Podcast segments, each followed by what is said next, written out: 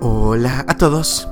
3 de enero y gracias a nuestro devocional Alimento para el Alma, hoy podrán escuchar La perfección es nuestra meta. Lectura sugerida es Filipenses capítulo 3, del verso 12 hasta el 16. Nos dice su verso 12, no que lo haya alcanzado ya, ni que ya sea perfecto. Nadie es perfecto. Es una frase que comúnmente hemos escuchado, dicha con humildad. Esta verdad agrada a Dios, pero cuando es una excusa para hacer cosas malas, perjudica la fe y la vida cristiana. Esta forma de pensar podría inclinarnos a tomar el pecado a la ligera y debilitará nuestra voluntad para esforzarnos por tener un mejor comportamiento. El apóstol Pablo nos enseña en estos versículos la manera cristiana de actuar. Ni que ya sea perfecto, sino que prosigo por ver si logro hacer aquello Prosigo a la meta, al premio del supremo llamamiento de Dios en Cristo Jesús, dicen sus versos 2 al 14.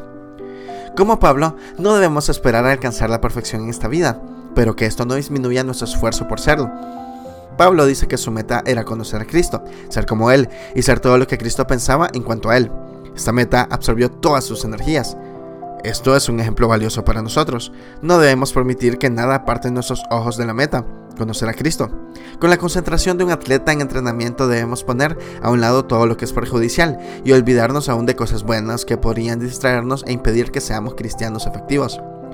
Hay solo uno que fue perfecto, Jesús. Él cumplió la ley a la perfección para remediar nuestras imperfecciones. Esto debe motivarnos a una vida piadosa.